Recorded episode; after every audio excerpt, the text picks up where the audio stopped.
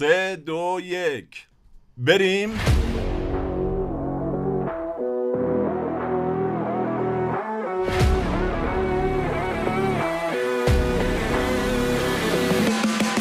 سلام من مشتبه هاشمی من رضا عباس و من آرمن ساروخانی و شما شنونده پادکست فوتبال 360 هستید. خیلی خوشحالیم که به شماره 20 رسیدیم. و خیلی خوشحالیم که یه هفته دیگه زنده موندیم و دوباره خدمتتون هستیم. شاید فکر کنید من چرا هر هفته میگم یه هفته دیگه زنده موندیم ولی شما رو نمی‌دونم. برای من خیلی اتفاق شگفت انگیزیه هر هفته که میان این همه اتفاق از سر اتفاق زنده هم هنوز.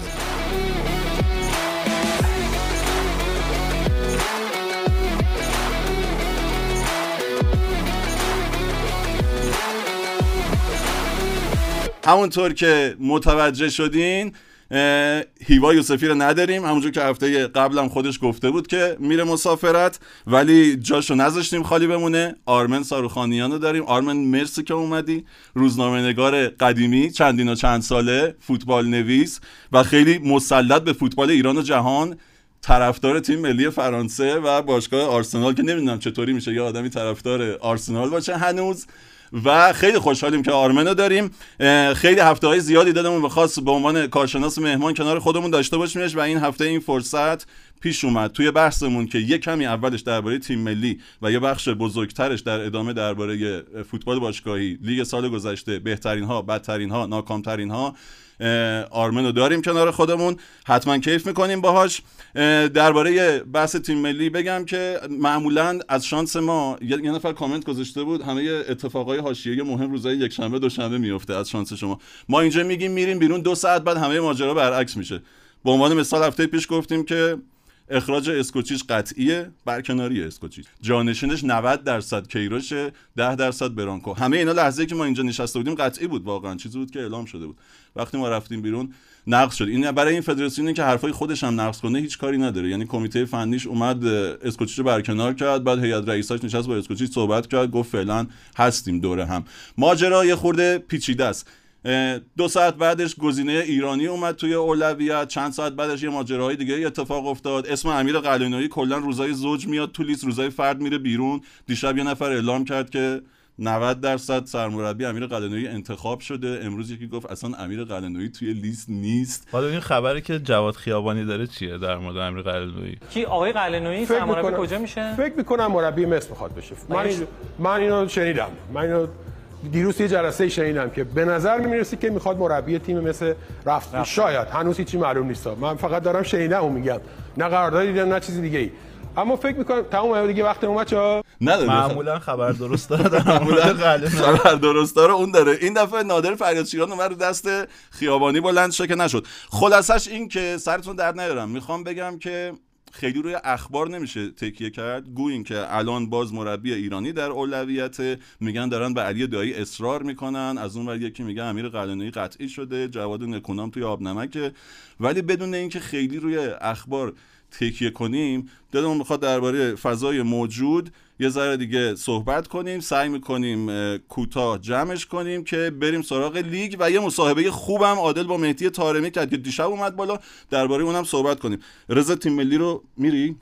همونطور که تو قسمت قبلی صحبت کردیم انتظارم این بود که اون اتفاق نیفته. یعنی 90 درصد کیروش 10 درصد برانکو اتفاق نیفته. آره آره. ولی خب اتفاق نیفتاد. ولی دقیقا تو خلاف جهتی که من فکر می‌کردم. یعنی من انتظارم این بود که بریم به سمت اینکه یه گزینه مناسب تری یه گزینه که کارنامه حداقل این بزرگتر مساوی کیروش داشته باشه و گذشته کیروش رو نداشته باشه. یعنی همه اون درگیری ها و تنشایی که توی هفته اخیر تجربه کردیم و با خودش به همراه نیاره. نکنید الان تو هفته گذشته واقعا حتی فرصت نقد کیروش فرصت دفاع از عملکرد کیروش یا هر کسی دیگه وجود نداشت. فرصت نقد یا دفاع از دراگان هم دیگه وجود نداشت عملا. یعنی یه فضای احساساتی مثلا پای که آقا ما کارمای نمی‌دونم برکناری مربی رو میدیم و اینا بماند که بعد از یعنی تا قبل از جام جهانی 2018 بهترین جام جهانی ما جام جهانی که توش مربی که سود کرده رو تیم باش سود کرده رو گذاشتیم کنار والیر مربی که تیمو ساخترم حتی گذاشتیم کنار که خب اون حالا میشه گفت که اشتباه بوده. ولی مربی که رفته 18 روز قبل از جام آره، رفته. آره و با خوششانسی بازی آمریکا رو بردیم. یعنی می‌خوام بگم اگه کارما بده بودیم که اونجا می‌دادیم.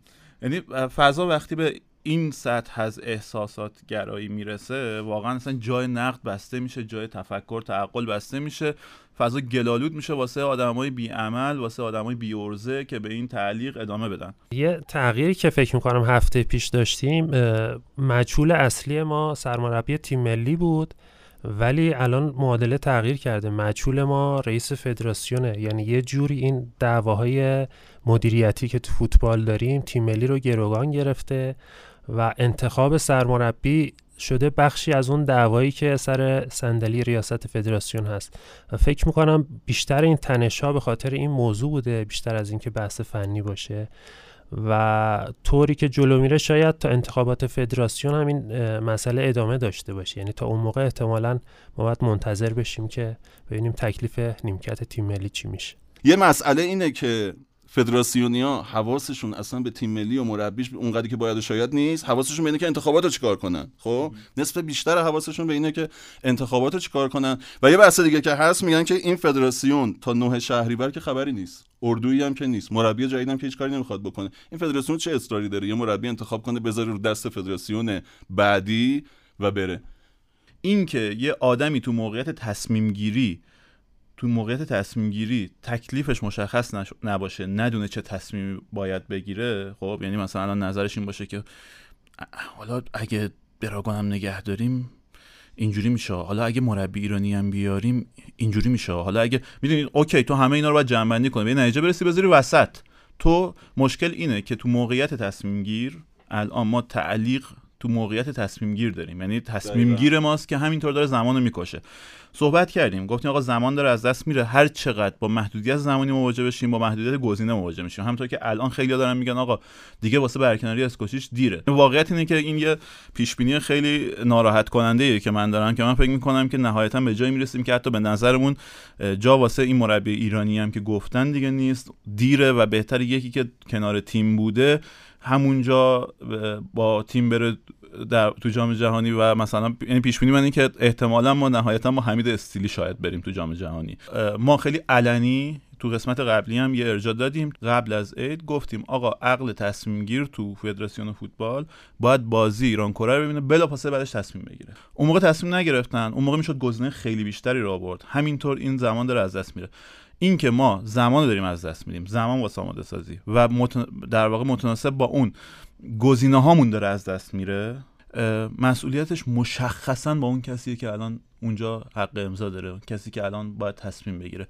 ماجرا به نظرم دیگه از دراگان و اینا عبور کرده. با دراگان بریم بی دراگان بریم مسئولیت شکست احتمالی که هممون عین روز داریم میبینیمش به دور از خوشخیالی با اون آدمایی که الان تو موقعیت تصمیم گیری و تصمیم نمی‌گیرن هیچ کدومشون قدرت تصمیم گیری ندارن. یعنی یه جوری که آدم دلش برای همون رئیسای قبلی که فکر کردیم خوب نیستن کفاشیان اینا تنگ میشه. حداقل یه تصمیم اشتباه رو قرص محکم می‌گرفتن.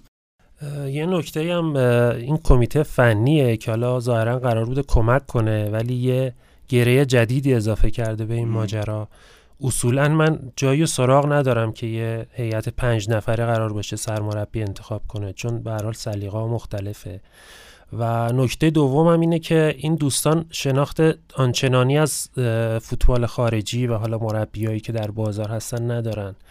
و اگر حالا مثلا بهشون بگیم در یه هفته یه لیست پنج نفره آماده کنن فکر نکنم همچین اتفاقی بیفته.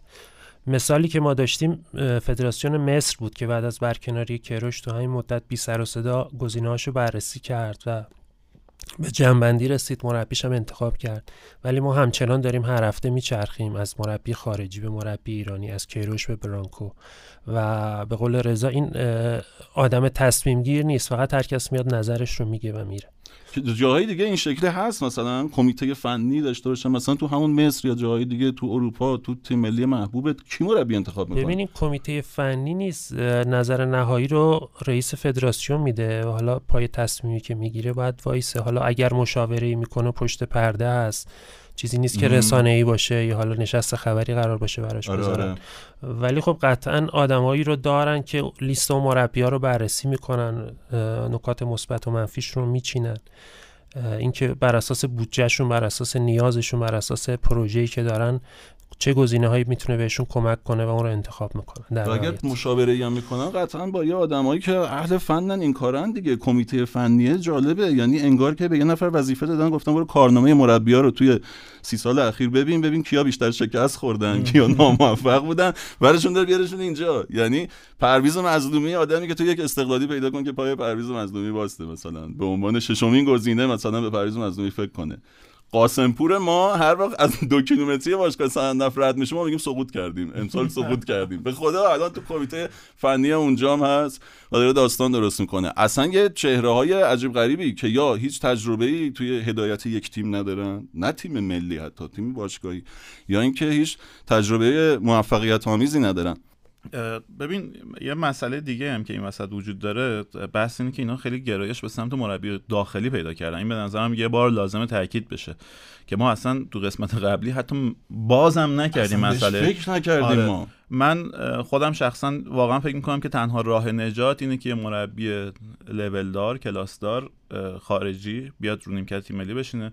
نه دراگان نه کیروش نه برانکو نه گزینه داخلی. همه این اسمه که مطرح میشه به نظرم چاره کار نیست. یه مربی لولدار خارجی باید بیاد رو نیمکت تیم ملی بشینه. اولا اسمش خودش یه مقداری اتمسفر تیم آروم می‌کنه داخل تیم آروم می‌کنه. اگه تجربه بزرگ داشته باشه تجربه سازماندهی تیم بزرگ داشته باشه از نظم سر در میاره از اونچه که تیم ساختنه سر در میاره. این چیزی که به وضوح ما ببینیم که دراگان اینو نداره. ممکنه که واقعا با مربی خارجی هم ما با صفر مربی خارجی بزرگ با صفر امتیاز جام تمام کنیم. خب؟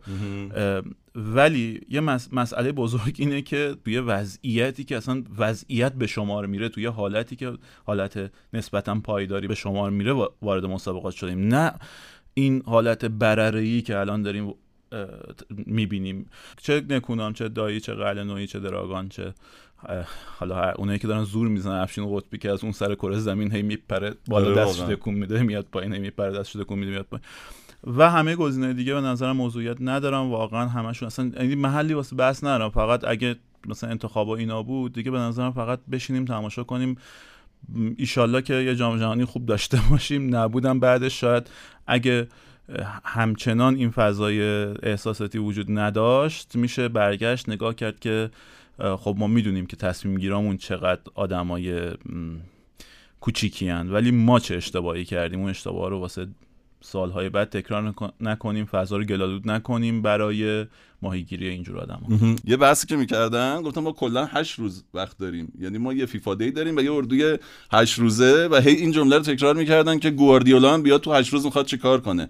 می‌خوام اینو ازت بپرسم. اگر تو هم طرفدار این باشی که همچنان یه مربی بزرگ بجز کیروش برانکو و اینا که حاشیه دارن یه اسم جدید مثل پتکوویچ رضا یا اگه تو می‌خوای اسمی بگی بیاد اصلا کاری می‌تونه بکنه؟ ببینید درست زمان خیلی کوتاهه ولی مربی جدید کار اصلی که باید بکنه فکر کنم اون بخش سازماندهی دفاعی تیمه. و حالا اون رو میشه توی اون جلسات تمرینی که داریم و حالا دو تا سه تا بازی دوستانه ای که توی فیفا دی داریم یه مقدار می‌تونیم انجام بدیم. فکر می‌کنم بعد از ماجرای ویلموتس فوتبال ما دیگه از اون شعار دروغین سبک هجومی گذشته باشه. دیگه به این نتیجه رسیده باشیم که واقعا این یه دروغ بزرگ بود که قرار بود این اتفاق برای ما بیفته و با اومدن یه مربی شب سبک فوتبال ما عوض بشه. و باید نگاهمون حداقلی باشه و بدونیم که اون مربی چی می‌خواد توی اون زمان کوتاه. و حالا تو فاز جلو فاز هجومی وضعمون بد نیست با اون مهرهایی که داریم. و فکر می‌کنم تو زمان کوتاه بتونه یه کار خوبی بکنه از نظر سازماندهی دفاعی تیم. تو فاز جلو بچه های خوبی داریم که ولی اغلب اونا که درگیر این ماجراها و استوریا و جناح بندیان بچه های فاز جلو هن بیشتر. فاز عقبی طرفدارای اسکوچی چند و اینکه سوال بعدیم که به نظر چی میشه؟ والا این سخت سوال آرمن توی روزنامه دولت کار می‌کنه نزدیکتره. بهشون بذار ببینیم.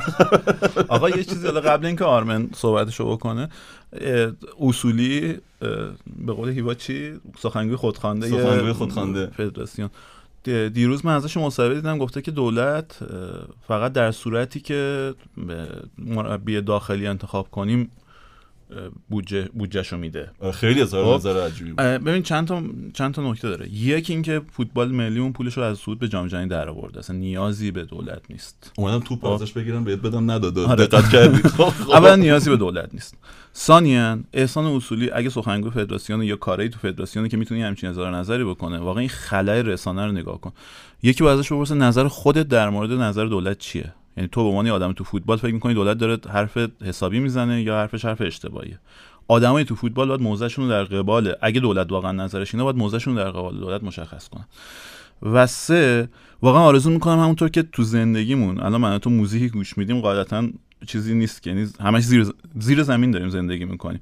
ولی واقعا چقدر غم انگیزه که نمی‌تونیم یه تیم ملی زیر زمینی داشته باشیم. یه تیم ملی که دولت و امثال هم هیچ نقشی توش نداشته باشن. و واقعا به کیفیت زندگی خودمون نزدیکتر باشن همونطور که موزیکی که داریم گوش میدیم از ابی و داریوش و امثال همه که به, به کیفیت زندگی خودمون نزدیکتره تا به اون چه که می‌خوان واسه همون بسازن. کاش می‌شد یه تیم یه همچین تیم ملی زیرزمینی هم داشته باشیم. دور از چشم دولت واقعا.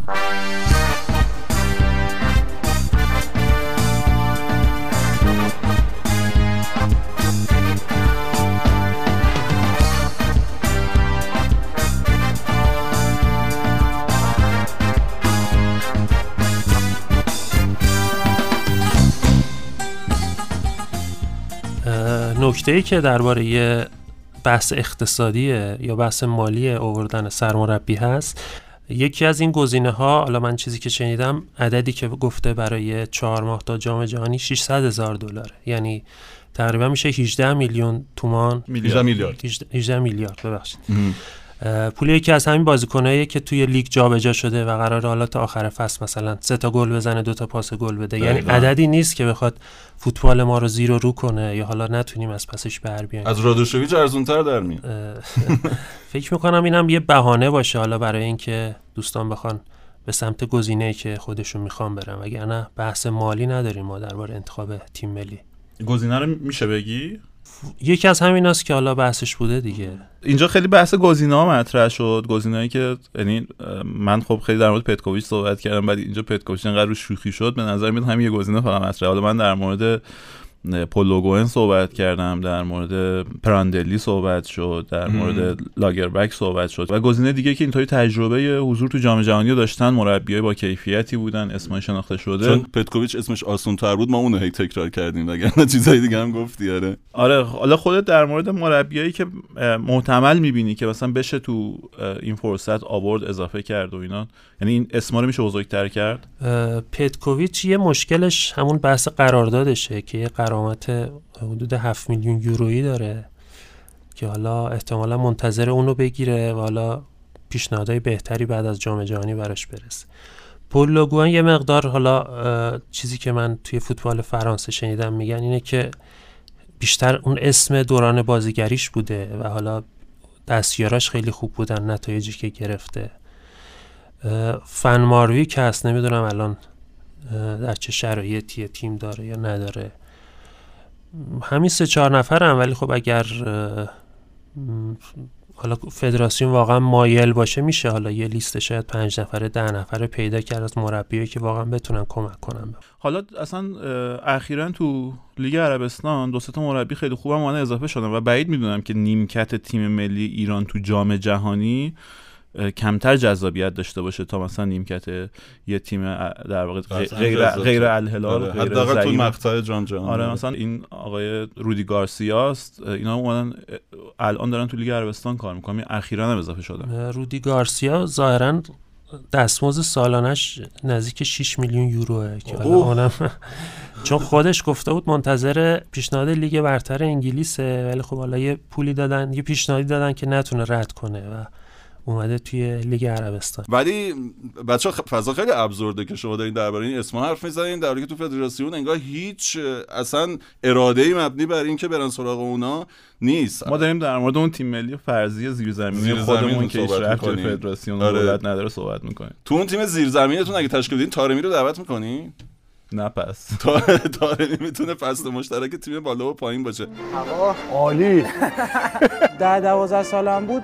می‌دونستم که تو بوشهر خوبم. تنها چیزی که تو فوتبال برام مهم نیست پوله. آقا چقدر قشنگ خداییش. بریم سمت یک کشتی. یه نظم خاصی از گذشته با ما اومده که ما به اون نظم عادت کردیم. تو به لحاظ فنی آیا نگرانی احساس می‌کنی؟ اون چیزی نیست که ما بتونیم توی جام جهانی موفق بشیم. ما الان زیر صفریم. اینکه ویلموتس و بچه ها نپذیرفتن بعد سردار فکر کنم جواب بده. فردای بازی آمریکا ما کدوم سمتیم؟ چیزی که همه ازش میترسم okay okay هم باشه.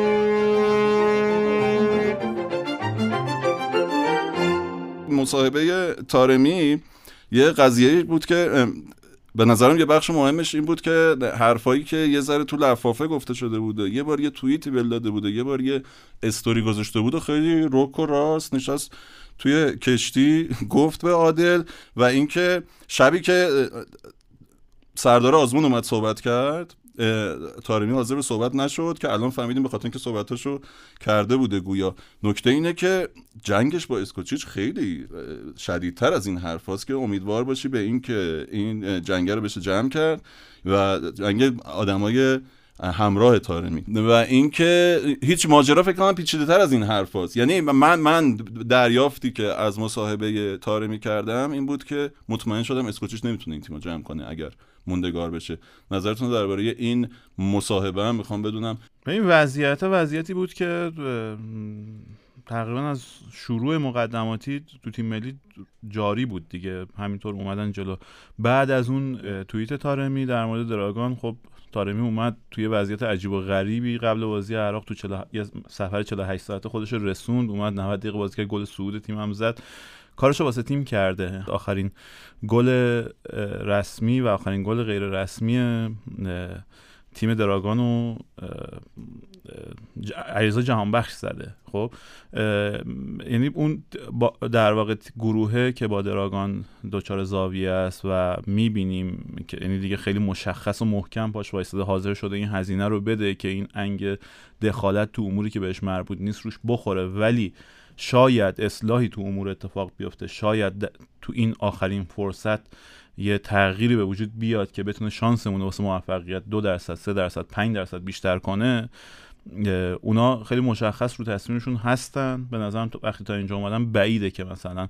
و میگم با اون فضای ریش سفیدی و اینها قطعا ماجرا حل نمیشه. اصل مشکل باید برطرف بشه که به نظر میاد با دراگان نمیشه. من فکر می‌کنم حتی بدون این اتفاقاتی که اخیرا دیدیم درباره حالا استوری ها و تصمیم فدراسیون برای تغییر نیمکت هم تیم ملی با دراگان در جام جهانی به مشکل می‌خورد.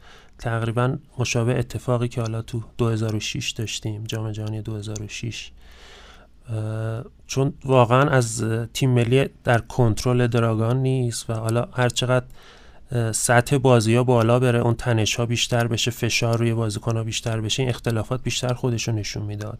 انتظار احتمالا یه فاجعه بزرگتر در قطر در انتظار مود اگر با دراگان می‌رفتیم و ببین مرب... بازیکن وقتی با یه مربی سطح بالا کار می‌کنن تفاوت رو حس می‌کنن و سخته براشون که حالا دوباره برگردن با یه مربی که حالا توجهی به جزئیات نداره احتمالا نظم تیم ملی رو جدی نمی‌گیره.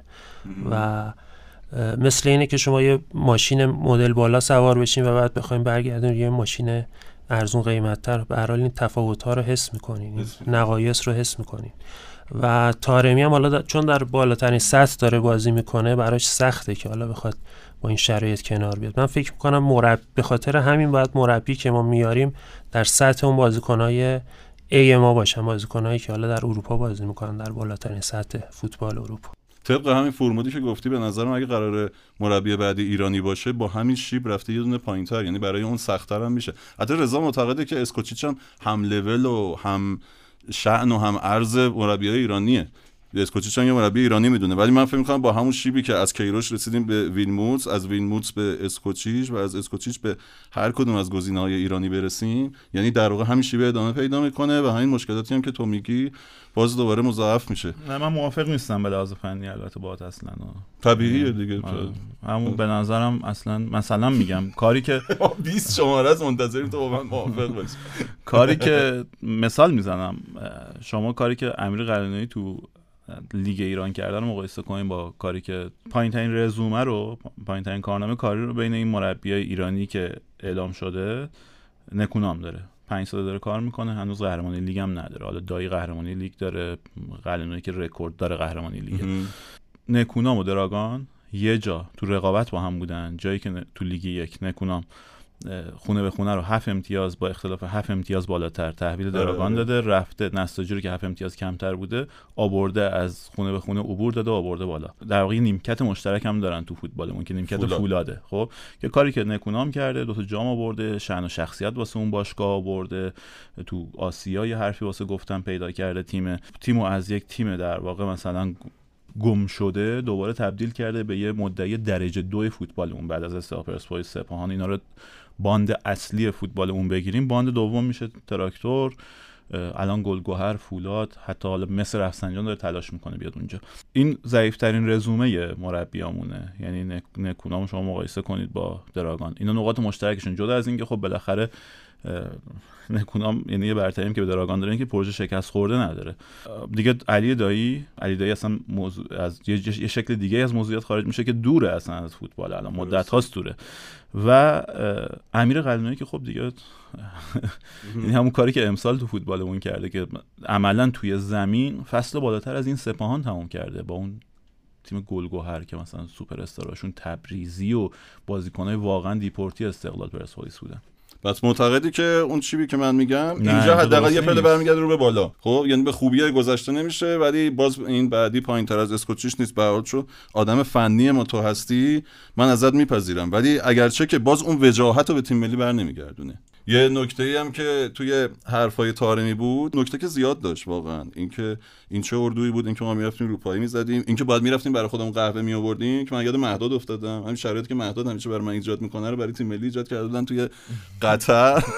گرفتار شدیم ما با کافی به قول تارمی ولی اینکه گفت آقا دعوای کیروش برانکو خیلی لطمه زد به فوتبال ما به تیم ملی ما و به ما به عنوان ملی پوش. از یه مقطعی به بعد ای کاش این دعوا رو می‌شد خوابوند ای کاش این همه تند علیه هم حرف نمی‌زدن. و بعد عادل اومد در ادامش که حتی به ظاهر حتی به ظاهر یه صلح و صفایی ایجاد می‌کردن که من یاد همون یاد جمشید مشایخی و یاد ریش سفیدی و یاد اینا افتادم.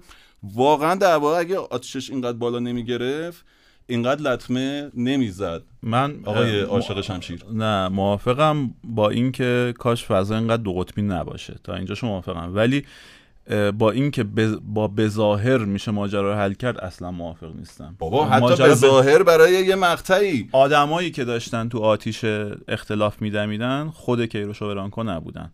ریشه های مشکل رو وقتی نتونی پیدا کنی حل کنی خب شما حالا تا صبح مسکن بخور. بالاخره اون پا میندازتت. ریشه مشکل باید حل شه. حرف من این آدمایی که میدمیدن اونا نبودن ولی آدمایی که می‌تونستن آتیش رو خاموش کنن یا حداقل کمتر کنن اونا بودن.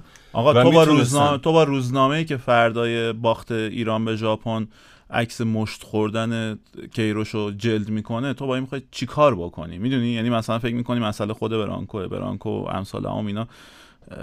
به نظرم نهایتا ابزار بودن. یعنی چی ما رو دور کرده از اینکه اصلا مدت هاست دیگه حرف هم دیگر نمی‌تونیم بشنویم. فکر می‌کنیم من اگه استقلالی هم پرسپولیسی هیولاس اگه پرسپولیسی هم فکر می‌کنم استقلالی هیولاس خب؟ توی اون دعوا من فکر می‌کنم اونم حالا به قول رضا اگه ریشاشو بخوایم پیدا کنیم اونم باز برمیگرده به ضعفی که توی رأس مدیریت فدراسیون داشتیم. نتونست اون حمایت رو از تیم ملی و سرمربی تیم ملی داشته باشه. و کیروش مجبور شد خودش بره به جنگ حالا مخالفانش و کسایی که حالا مثلا می‌خواستن چوبلای چرخ تیم ملی و خودش بذارن. داستان از جایی شروع شد که حالا گفتن برانکو قرار گزینه باشه کیروش قرار برکنار بشه. و اگر یه فدراسیون قوی داشتیم که این فضا رو مدیریت می‌کرد فضای رسانه‌ای رو مدیریت می‌کرد فکر می‌کنم این اختلاف انقدر شدید نمی‌شد که حالا آسیب بز... بخواد آسیب بزنه به فوتبال. به نظرم وقت این بخش بیشتر از این به این بخش اختصاص ندیم. از تیم ملی بگذریم چون که یه سیاه چاله هم هست که میافتیم توش. اون هفته هم احساس می‌کنم یه ذره یه گوشه های شاید مثلا سی درصد بحثمون توی سیاه چاله بود. چیزی مونده که بگید بریم بیایم برسیم به نه فقط یه عکسی دیدم تو توییتر که مصاحبه عادل و گذاشته بودن کنار هم. مثلا مصاحبه اول اینجوری مصاحبه علی دایی مصاحبه میرشاد مصاحبه دراگان. بعد ازش نتیجه گرفته بودن که دایی اومده با میرشاد دراگان رو ضعیف نشون بده با میرشاد ببنده که دا... اونو بندازه بیرون و دایی رو پروموت کنه که بیاره. آره الان احتمالاً این سکانس بعدیش هم تارمی رو داره. تارمی رو مثل ایناست که مثلا این این منطقه این مسابقه های مثلا رادیویی و مسابقه تنزه که مثلا میگن با بالشت تلسکوپ هابل خب؟ و سعدی جمله بساز. خب یارو سعی می‌کنه این ستا رو با یه نخی به هم وصل کنه. یعنی در همون حد بود. آره به چیزه؟ و اینکه آقا طبیعیه تو سراغ هر کدوم از آدمایی. تو که مثلا بلند نمیشی بری وقتی این برنامه رو باز کردی بری مثلا با هاشم بگزاده مصاحبه کنی یا مثلا بری با هادی عقیلی مصاحبه کنی. آدمی که نیست این وسط. تو میری با یه آدمی مصاحبه می‌کنی که حرف برای گفتن داشته باشه. بروزه خب وقتی بروزم یه چیزی ازش در میاد دیگه تو این فوتبالی که این همه حاشیه داره. من قبل اینکه برم یه دونه دیگه از اون سال سختام از آرمن بپرسم تارمی گفت که ما امروز امتداد امتیازمون صفره تو جام جهانی. ما با صفر امتیاز برمیگردیم. به نظر تو امتیازمون چند تاست؟ خیلی بستگی داره به این اتفاقاتی که میفته. حالا توی فوتبال تیم هایی هم بودن که حالا دیر جمع شدن مثل دانمارک توی یورو 92 امیدوار باشیم که این سناریو برای ما اتفاق بیفته. یعنی حالا در نهایت اون خروجی آخر به نفع ما باشه چیزی باشه که همه رو خوشحال کنه. ولی خب الان اوضاع تیم ملی خوب نیست. مگر حالا یه انتخاب خوب بشه که بتونه این زمانی رو که از دست دادیم تا حدی جبران کنه؟ با توجه به اینکه ما به شکل کاملا طبیعی توی فوتبال هم مثل همه بخش های جامعهمون بد بینیم و فکر نمی کنیم اتفاق خوب بیفته همین باشه صفر امتیاز دیگه نه فکر نکنم حالا با صفر امتیاز برگردیم. با امتیاز برمیگردیم اوکی. توی اوج بدبینی هم خوشبینه آرمن. می‌خوایم بریم ها؟ نه یه چیزی فقط خواستم بگم از این بخش جا نمونه. یه چیزی که خیلی متعجبم که از این بخش این بود که اونجایی که آرمن اومد گفت 18 میلیون تو اسلاش کردی گفتی 18 میلیون. اصلا از انتظار نداشتم گوش بدی بس یه لحظه حواسم پرت شد از چیزایی که همیشه بهش فکر می‌کنم. یه لحظه حواسم پرت شد. به آرمن گوش دادم.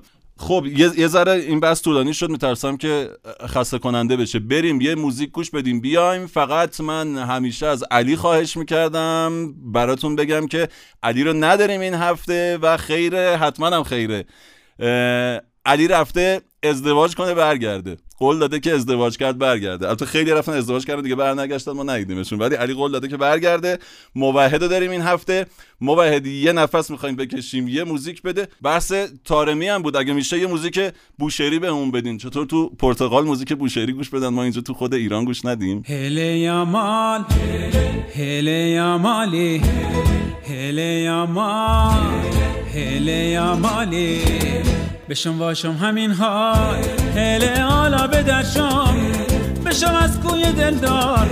هله دورتر شم بشم بشم از دل که مجنونن. والا خونن بپرسم اگه دوری خشن تا. هله دورتر شم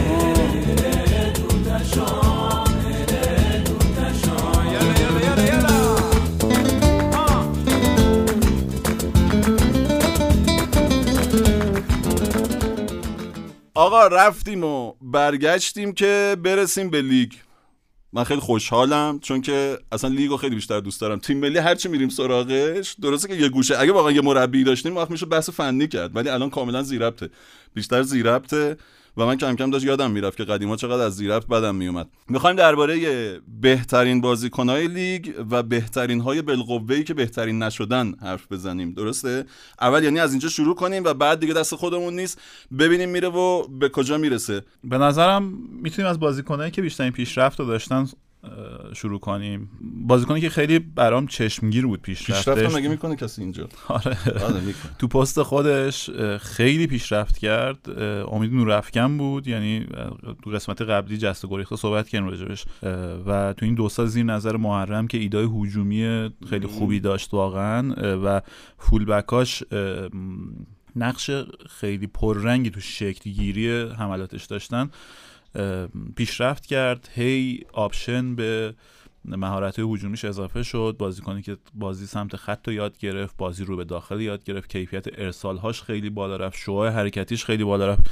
و خیلی مدرن تر از همه بازی کردن تو نقش اینورتد فولبک رو یاد گرفت. فولبکی که میاد اضافه میشه تو کانال میانی میاد تو نیم فضاها و اونجا عملا به هافبک اضافی تیم تبدیل میشه برتری عددی تو میانه زمین می‌سازه و یه به هم ریختگی تو نظم دفاعی حریف می‌سازه.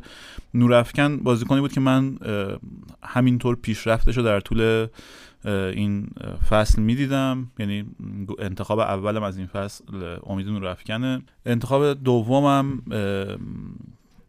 امیر حسین حسین زاده است بازیکن استقلال به خاطر اینکه تنها ستاره جوون لیگ بود تنها بازیکن خیلی تاثیرگذار لیگ بود که سنش پایین بود و می‌بینیم دیگه از همه لیگمون اون الان فرصت لژیونر شدن داره بحث لژیونر شدهش مطرحه چون تو سن خوبی این پیشرفت ازش دیدیم. ستاره امسال استقلال بود به نظر من بالاتر از همه بازیکن‌ها. حالا درسته مثلا نمره متریکای مهدی پور ازش بالاتر بود ولی بازیکنی که خیلی توجه منو جلب کرد امیر حسین حسین زاده بود. علاوه بر مهارت هجومیش تواناییش تو پرسینگ و از همه مهمتر تو کانتر پرس. یعنی چیزی که تو بازی امسال استقلال خیلی مهم بود. بود اینکه بلافاصله بعد از لو دادن توپ یا موج اول حملهشون بازپسگیری سریع داشتن و موج بعدی حمله رو مینداختن. تو این خیلی ماهر نشون داد امیر حسین حسین زاده تو خط دروازه خب چیزی که خیلی جلب توجه کرد افت بیشتر دروازه‌بان اون بود و اینکه حسین حسینی دروازه‌بان استقلال که معمولا توی روند سینوسی یه فصل خوب یه فصل بعد یه فصل خوب یه فصل بعد داره امسال فصل خوبی داشت یکی از بهترین فصلش ولی دروازه‌بانی که خیلی توجه من دوباره جلب کرد نوارزا اخباری بود تو یه تیم به هم ریخته. البته اخباری خب این سقف گلریش خیلی خیلی بالا نیست. هم به خاطر بعضا رفلکسش هم به خاطر کیفیت بازی با پاش که الان خیلی مهم شده. دیگه عملا گلرایی که بازی با پای قوی نداشته باشن آروم آروم دارن از فوتبال کنار میرن. اصلا امیر عابدزاده رو با وجود اشتباه های گهگاهی فاحشی که می‌کنه به نظرم همین نکته کشونده بالا. یعنی اینی که امیر به چشم میاد خیلی بیشتر. همه اونایی هم که می‌خوان ازش تعریف کنن اتکا کنن روی اینکه بازی با پاش خیلی خوبه. آره. اخباری این که اخباری بهترین گلر فصل شد برای کسایی که نمی‌دونن بگم بر اساس نمرات متریکا و بهترین بازیکن تراکتور اینکه توی تیم پایین جدولی بود که خیلی حمله رو دروازش می‌شد تاثیر گذاشت روی اینکه از حسینی و فروزان جلو بزنه؟ قاعدتا اینکه رو دروازش حمله می‌شد فرصت بروز کیفیت رو بهش داد. ولی فقط فرصت بهش رسید. وگرنه درصد مهار توپا نسبت گل خورده به امید گل حریفش یعنی مثلا در واقع اینکه باید چند تا گل می‌خورد بر اساس کیفیت موقعیتایی که حریفا داشتن و چند تا خورد اینا مهمه. اینا رو شما تو موقعیت کم یا تو موقعیت زیاد ازش امتیاز می‌گیری. حالا کاری به اون سیستم امتیاز دهی نداری. حالا جلوتر قرار شد که تو این بخش صحبت بکنیم. در آره، صحبت کوتاهی می‌کنیم. آره. ولی اخباری در واقع مشترکه بین اون اون چه که متریکا انتخاب کرد به نظر شخصی خودم گلری که به نظر من اگه نبود ما احتمالا یعنی تراکتور رو به عنوان گزینه سقوط می‌دیدیم امسال تو این آشفتگی و به هم ریختگی تجربه کرد. حالا می‌خوای آن تو یه بازی بعد داشت من الان یادم میاد که فیروز کریمی هم بعد از بازی مصاحبه تند کرد علیهش ولی خب قرار بود اخباری کنار گذاشته بشه. فیروز, کریمی اخراج شد و حالا ادامه داد اخباری و حالا بعد از اون نمایش خوبی داشت. یک دو تا بازیکن بودن که صحبت کردیم. همونطور که امید نور افکن به خاطر شکل بازی امسال سپاهان خیلی پیشرفت کرد به خاطر چیزی که مربی از این تیم می‌خواست بازیکنای توی اون پست پیشرفت کردن. همونطور که اونور دانیال مثلا تو حمله خیلی پیشرفت کرد هی بازیکن چند وجهی تری شد تو حمله. از اونور یاد باشه قسمت اولی دوم بود در مورد دو تا پدیده. امسال صحبت کردیم سعید صادقی بی برگرد. آره بی برگرد. پدیده اول لیگ بود. هرچند تو سن بالا ولی اصلا کسی انتظار نداشت که همچین درخششی داشته باشه. و واقعیت اینه که من انتظار ندارم که اون درخشش رو تکرار کنه. پیش بینی که تکرار نمی‌کنه. به خاطر شکل بازی گلگوهر بود اینکه خیلی سعی می‌کرد اولا چپ حمله بود گلگوهر به خاطر اینکه دفاع وسط سمت چپشون آرمین و سورابیان کیفیت بازیسازیش خیلی بالاتر از زوجش بود و از این ور دفاع چپشون مهارت هجومی بالاتری داشت. و واسه همین خیلی توپا به وینگر چپشون ختم می‌شد. تو معمولا هم یه ایده درستی از ساخت بازی داشتن. وینگر چپشون تو موقعیت یک به قرار می‌گرفت و این با زمینه درخشش سعید صادقی رو فراهم کرد. همونطور که در مورد گلرا پرسیدی فرصت بروز استعداد برای سعید صادقی مهیا شد. یک در مقابل کار خیلی خوب برمیداره. تو الان فکر می‌کنی توی اون فضای بازتری که اونجا براش ساخته می‌شد برمیداشت؟ یعنی پرسپولیس که حالا تیم‌ها جلوش دفاع فشرده می‌کنن ممکنه که مثلا اتفاق نیفته؟ خیلی سخته که به نظرم بتونه تو روزی که کیفیت مناسبی نداره دو بتونه جایگاهش تو جایگاه فیکسش رو تثبیت بکنه. یعنی احتمالا اگه یه روز خوب نداشته باشه جاشو میده. همونطور که تو گل‌گهر داشت ولی جاشو نداد به خاطر اینکه عملا ستاره تیم بود. یک. دو به نظر به واسطه داشتن ترابی یعنی مثلا عجیبه که تو ترابی رو داشته باشی وینگر چپت کسی بازیکن دیگه ای باشه. احتمالا مجبور سعید صادقی تو سمت راست بازی کنه. از این وینگراست که وقتی میره اون سمت زمین خیلی کیفیتش افت می‌کنه. یعنی در واقع inverted باید بازی کنه رو به داخل دریبل کنه و بیاد و ضربه بزنه. من حدسم اینه که جای ترابی رو بخوان عوض کنن تا. خب این سوخت دو جانبه است به نظرم. یعنی ترابی غالبا ترابی یا باید بره پشت فوروارد تو 4 3 1 یا باید به ترابی هم اگه بره وینگر راست عملا عمل کردش فکر می‌کنم مثلا درصد خیلی خیلی زیادی افت می‌کنه. ترابی اگه بره فوروارد فوروارد در واقع بازیساز پنهون تیم میشه که از خط حمله جدا میشه میاد عقب توپ می‌گیره. ولی اونجا اگه مثلا هیت مپ ترابی یا نقشه عمل کردش نگاه کنیم معمولا ذاتا ترابی کشیده میشه به سمت چپ و خیلی به ندرت میره تو یعنی تو سمت راست عملا اون برتری عددی شکل نمی‌گیره. سخته که بتونه درخششی مثل امسال رو تکرار بکنه. سعید صادقی بذار قبل اینکه بری نفر بعدی ببینم آرمان درباره سعید صادقی کامنتی نداره. با متریکا موافقی که بهترین بازیکن فصل بوده. ببین داستان حالا اون نمره دهی حالا اون بر اساس فرموله حالا چیزی که ما می‌بینیم یه مقدار شاید متفاوت باشه. ولی واقعا بازیکن خوبی بود ولی خب آمار پاس گلش یه مقدار شاید فریبنده باشه چون حالا بیشترش روی ضربه ایستگاهی بوده. و قطعا حالا چیزی که رضا میگه درسته اون کیفیت گلگوهر رو نمی‌تونه حالا اینجا ارائه بده ولی خب شاید مثلا اگر 60 70 درصد اون هم باشه باز خیلی کمک کنه به پرسپولیس. با اینکه بهترین بازیکن فصل بوده موافقی یا گزینه دیگه داری رو دستش؟ من فکر می‌کنم استقلال چون قهرمان شده از استقلال فکر می‌کنم یه نفر بهترین بازیکن رو حسین زاده یا یانگا. و حالا مهدی پور از نظر تداومش چون همه, همه بازی ها رو بازی کرده آره. بیشترین دقیقه بازی رو داشته توی استقلال و نوسان خیلی کمی داشته. در اون بحث حالا بازیکنهای حالا بحث نمره دهی رو بخوایم اشاره کنیم. یه مقدار فکر می‌کنم حسین زاده و یامگا بیشتر دیده میشن چون آمار گلشون و پاس گلشون بیشتره ولی خب مهدی پورم نمیشه نقشش رو کتمان کرد از نظر حالا نقش محوری که داشت توی تیم. آره به نظرت اگه قرار باشه کاپ بدن به بهترین بازیکن فصل بهتره که بازیکن تیم قهرمان بدن. من فکر می‌کنم اینجوری باشه. خب در مورد گزینه بعدی که توجه جلب می‌کنه تو این فصل محسن آذرباده که توی رقابت آقای پاس گلی داشت تا انتهای فصل آذربادم خب یه بار صحبت کردیم راجبش بازیکنی که به خاطر اینکه توی پستی بازی می‌کرد که پست خاص خودش بود یه پستی که حالا بهش متسالا گفته میشه یه پستی که نیمه وینگر نیمه هافک هجومیه تو آرایش 3 4 2 1 که مس بازی می‌کرد. خیلی درخشید. آذربایجان یه چالشی امسال داره که تیمشون تغییر آرایش داره میده به 3 4 1 2 و باید اون هافبک پشت دوتا مهاجم باشه. یعنی منشا و شیمبا قراره تو عرض هم بازی کنن و آذربایجان بره پشتشون بازی کنه یکی دوتا بازی آخر فصل هم مثل رفسنجان آروم آروم رفت سراغ این شکل از بازی. و حالا شاید دیگه از اون حالت ستاره محوری تیم تو این فصل آذربایجان خارج بشه. ولی بازیکنی بود که توی سن خیلی خیلی بالایی درخشید و فصل خیلی خوبی رو داشت. و کار خوبی هم کرد که نرفت. این حرفی که درباره اینکه بره استقلال مطرح بود واقعا اگه می‌رفت استقلال اصلا یه اشتباه استراتژیک فکر کنم مرتکب شده بود. برای بازیکن به نظر چرا اشتباه بود؟ برای تو توی این سن بره توی اون تیم تازه ما هر بازیکنی که دیدیم از تیم کوچیک میاد پرسپولیس استقلال یکی دو سال طول می‌کشه جا بیفته. تو سال اول به سختی ستاره میشه. بعد اینکه میگن که تو فرم بازی اونا اینا تقلب کردن این چیز فنی اینه که تو فرم بازی مثل رفسنجان میگنجید نه تو بازی که استقلال داره می‌کنه. و اصلا اونجا جایی برای آذرباد نبود. احتمالا تبدیل به یه امین قاسمی نژاد دیگه میشه خب ببین الان به نظرم نه امین قاسمی نژاد اشتباه کرد که به استقلال اضافه شد نه سعید صادقی اشتباه کرد که به پرسپولیس اضافه شد. ما یعنی من اگه میگم شاید سعید صادقی درخشش تکرار نکنه حتی به این معنی هم نیست که باشگاه اشتباه کرده.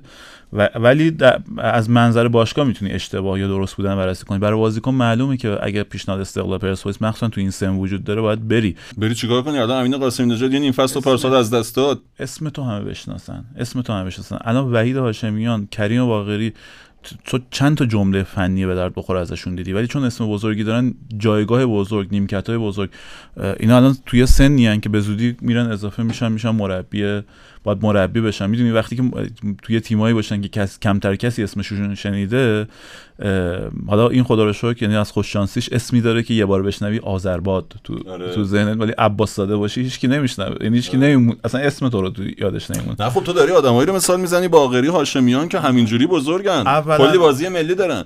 من میگم یه بازیکن متوسطی که تو چشم باید بیان. ببین خب بیاد یه نیم فصل توی استقلال بره یه انتقال شکست بار براش چی بهش اضافه می‌کنه؟ امین منو چهری اینکه نیم نیم فصل تو استقلال بازی کرد چی بهش اضافه کرد به رزومش؟ امین قاسمی نژاد چی بهش اضافه کرد و خیلی بازیکنای دیگه. امین قاسمی نژاد اومد استقلال. خب اگه قرار بود استقلال نیاد کجا می‌خواست بره؟ می‌خواست بره گلگهر گلگوهر. از استقلال رفت گلگهر بازیکن استقلال باشی رو هوا. همین گلگهر فکر می‌کنی چجوری تیمشو ساخته؟ با همین بازیکنی که تو استقلال جواب ندادن ساخته. فولاد مثلا حالا الان امسال یه دو تا بازیکن خوب گرفته ولی مثلا پارسال ستارهاش رضاوند شیری بودن که تو پرسپولیس استقلال جواب ندادن. خب اینا همینن.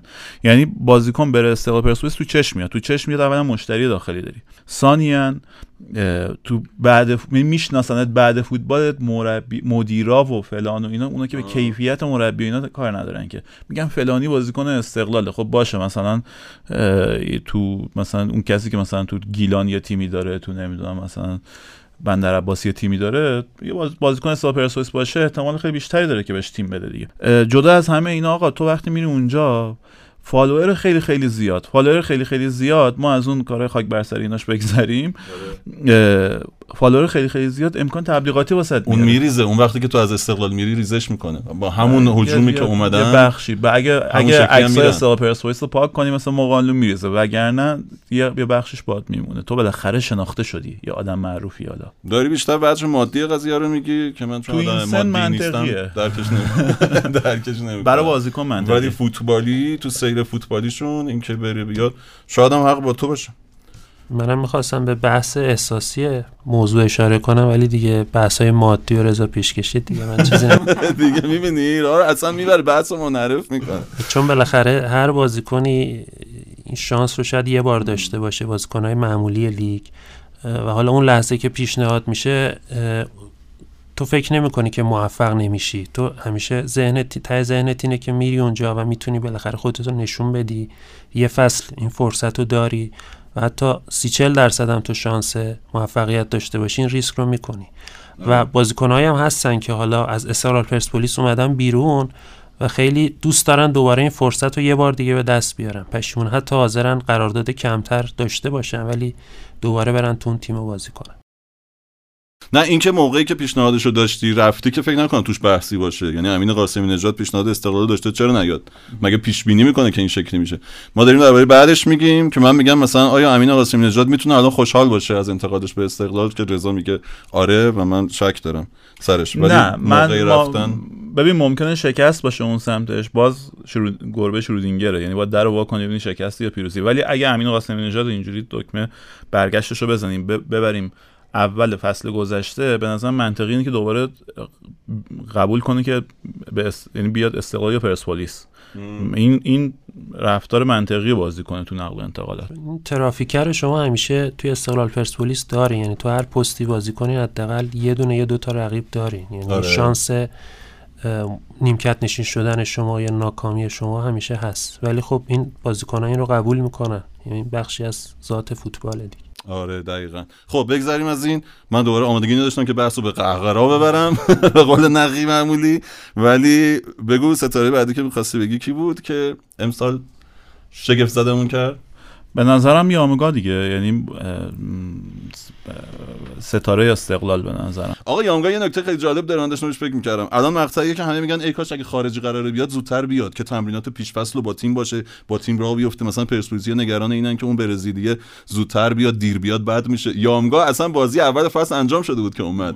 یامگا هیچ تمرین پیش فصلی رو نبود. از بازی دوم اضافه شد. همون بازی هم دو تا گل زد. تا آخر فصل هم درخشید. کلا این قضیه رو نقض کرد.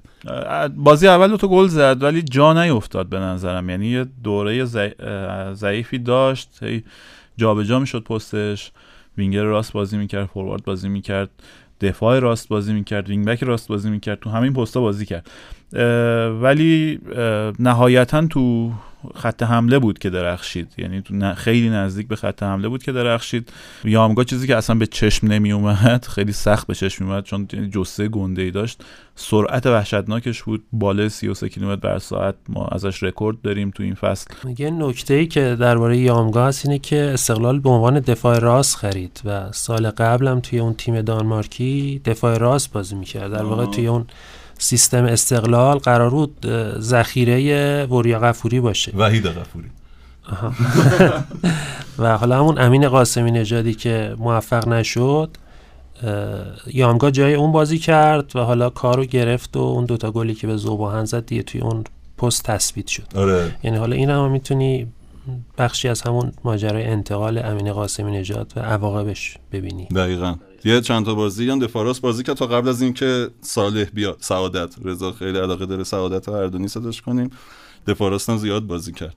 آره کلا هر جا بازی کرد به درد خورد. آخرین بازیکنی هم که دوست دارم بهش اشاره کنم سامان فلاح از پیکان بازیکنی که از نیم فصل فصل گذشته یعنی یک سال و نیمه داره فوتبال بازی می‌کنه. اولین بازیش اون با خیلی بازی معروف جنجالی بود. اون بازی بود که با پیکان با فولاد تو اهواز بازی داشت. عرض زمین کم و زیاد شد و کلی جنجال به همراه داشت. اونجا اولین بازی سامان فلاح بود. تو 19 سالگی الان تو در که هنوز 21 سالش نشده یه سال و نیم داره بازی می‌کنه. ستاره امسال پیکان بود. در واقع جوانگراترین تیم لیگ که بهترین خروجیاش تو نیم فصل اول علیرضا کوشکی تو نیم فصل دوم مخصوصا سامان فلاح بود. یه کیفیتی رو تثبیت کرد. چند تا دفاع وسط خوب تو جوونامون ساخته شدن مثلا حالا جام ملکی نسبتا ولی سامان فلا جلوتر از اینا سینا شعباسی از فولاد اینا بیشتر هم بازیکنایی بودن که یعنی جالبه. حالا با, با گرایش فوتبال به آرش سه دفاع و اینها داریم یعنی چند تا در واقع مدافعی که می‌تونن تو این آرایش بازی کنن تو فوتبالمون ساخته شدن هم سینا شعباسی هم سامان فلا یه چیزی که خیلی تو نقل انتقالات پارسال اتفاق افتاد اول استقلال با سایپا پول رضایتنامه واسه جلالی و حسین زاده رو داد بعد تو نیم فصل فولاد بابت کوشکی پول رضایتنامه داد به پیکان و الان هم بحث پول رضایتنامه در مورد سامان فلا مطرحه. این به نظرم اتفاق خوبیه تو فوتبالمون که پول تو اینجا جابجا بشه تا اینکه بخواد بخش زیادیش تو در واقع فقط صرفا به خود بازیکن منتقل بشه. یعنی باشگاه بتونن در واقع یعنی یه سازوکاری عملا جاری بشه رایج بشه تو فوتبالمون آره. که باشگاه یه منفعتی هم از جوانگرایی ببرن دیگه. آره همون چیزی که تو دنیا رایجه ولی اینجا به ندرت می‌بینیم. یه نکته هم درباره لیگ پارسال اینه که بازیکنی که بشه اسم پدیده رو گذاشت خیلی کم داشتیم. بازیکنی که ناشناخته باشه و بیاد بولد بشه و حالا مطرح بشه برای تیم ملی یا تیمای بزرگ. به جز حسین زاده که حالا به تیم ملی هم رسیده قراره به لیگ بلژیک بره. این هم میشه یکی از مشکلات لیگ دونست که حالا بازی تولید بازیکن خیلی بد عمل کرده. الان پرسپولیس می‌خواد بازیکن بگیره مجبوره بره بازیکنهای سپاهان رو بگیره بازیکن سی ساله بگیره. سپاهان تا جاش جای بازیکنش خالی میشه میره سمت بازیکنهای استقلال. اون تیمای پایین حالا به جز پیکان که حالا یه مقدار و زوباهن که رفتن سراغ بازیکنهای جوان و حالا صنعت نفت که از روی ناچاری این کارو کرد بقیه خروجی خاصی نداشتن. بازیکن جدیدی که حالا بتونه تزریق بشه به فوتبال و کیفیت فوتبال ما رو یه لول بگیم بالاتر ببره یا برای تیم ملی و حتی تیم امید مطرح بشه. ما تو تیم امیدم همیشه بازیکنایی داشتیم که مشترک بودن بین تیم ملی و تیم امید. ولی خب امسال خیلی کمتر بود این بازیکن بازیکنایی که شناخته باشن و یا شما یه تصویر ذهنی ازشون داشته باشی که توی لیگ یه گلی زده یا یه کار خاصی کرده باشه. دقیقا. همون پیکانه که رضا میگه بیشترین بار بازیکن ساختن بازیکن امید و جوون و پیکان به عهده گرفته. نفت آبادان که گفتی و حتی تیم امید الان مهره مشترکش با تیم ملی یاسین سلمانیه که هنوز تو لیگ کار آنچنانی نکرده. یعنی ما به عنوان آدمی که پتانسیل داره بهش نگاه می‌کنیم دو سال اگر اسپر کرده در واقع پتانسیل داشته که اسپر کرده. وگرنه هیچ کار خاصی توی لیگ نکرده. یه کسی که می‌تونست خیلی ستاره باشه اگه پشت سر حسینی قرار نمی‌گرفت علیرضا رضایی دروازه‌بان استقلال بود. به نظرم اگه اونم گلری می‌کرد به اندازه حسینی یا شاید حتی بیشتر میدرخشید و به خاطر سنش خیلی ستاره می‌شد.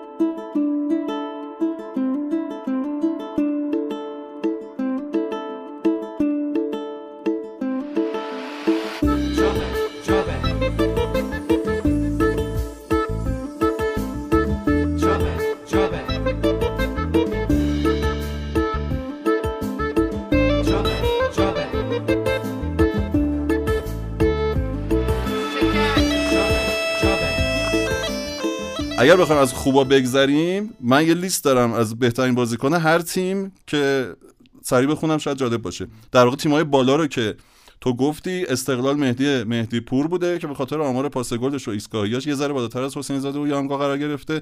توی کل بازیکن‌های لیگ هم نفر چهارم شده و بهترین بازیکن استقلال پرسپولیس مهدی ترابی عین پارسال. ترابی کلا به نظرم بهترین بازیکنه که تو لیگ ایران داره بازی می‌کنه. یعنی حالا پارسال عملکردش بهترین نبود. ولی در مجموع با کیفیت ترین بازیکنی که تو لیگ بونده بازی و سال قبلم رقیب اصلی سجاد شهباز زاده بود برای کسب عنوان بهترین بازیکن لیگ که سجاد اول شد. حالا اینکه میگه بهترین بازیکن لیگ چرا تو متریکا بهترین نمیشه رو آخر این اسما بگو که سیستم امتیازدهی چجوریه که این اتفاق میفته بهترین بازیکن سپاهان امید نورافکن بوده. که توی کل بازیکن‌های لیگ هم دوم شد بعد از سعید صادقی که صادقی هم طبعا بهترین بازیکن گلگوهر بوده. توی گلگوهر یه نکته جالب وجود داره که یونس شاکری اول فصل خیلی با شکوه شروع کرد. چهار تا بازی اول یه گل دو پاس گل امتیازهای بالا و مصدوم شد. با همون امتیاز تا چند هفته صدرنشین جدول بازیکن‌ها بود توی متریکا تا اینکه بالاخره بازیاش از حد نصاب رفت پایینتر و از جدول خارج شد.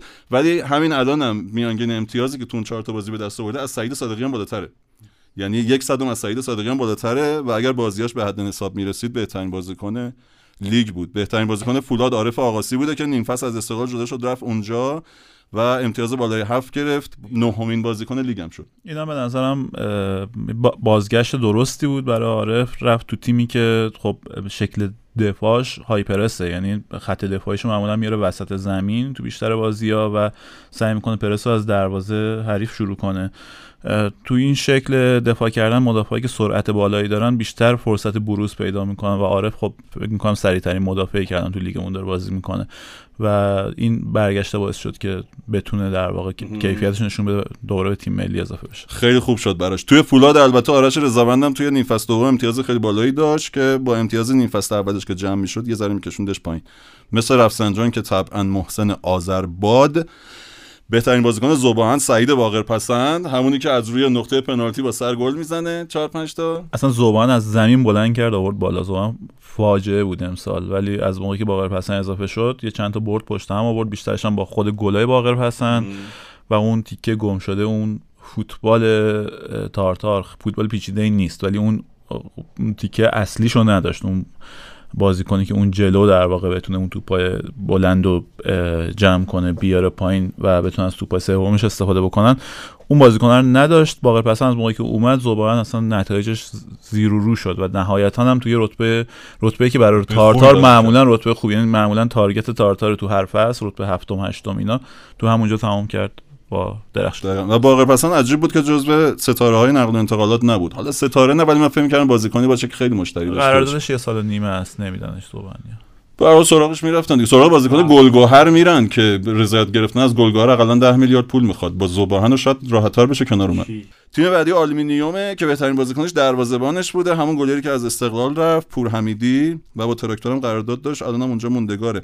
جالبه که بعد از پور حمیدی دو تا دفاع وسط آلومینیومن که بهترین بازیکناشون تقریبا امتیازشون هم برابره. وحید محمدزاده رامتین سلیمان زاده که من فکر می‌کردم دفاع وسطای خوبی هم برای خرید تیم‌های بزرگ و تو می‌گفتی نه. یکی از هزاران م... جای اختلاف من و تو اینجا بود. آبادان که طبعا طالب ریکانی عطا آبادان حامدی فرم که خیلی خوب بود. بعد از طالب با یه اختلاف ناچیزی دوم بود. گلرای آبادان هم پارسال خوب بودن به نسبت خودشون. یعنی فرزین گروسیان بهترین فصل زندگیش بود قطعا. و گوهریان تا قبل از اینکه بره پرسپولیس خیلی خوب بود. پیکان طبعا سامان فلا هوادار دفاع وسطش محمد حسینی که نمره بالای هفت گرفت.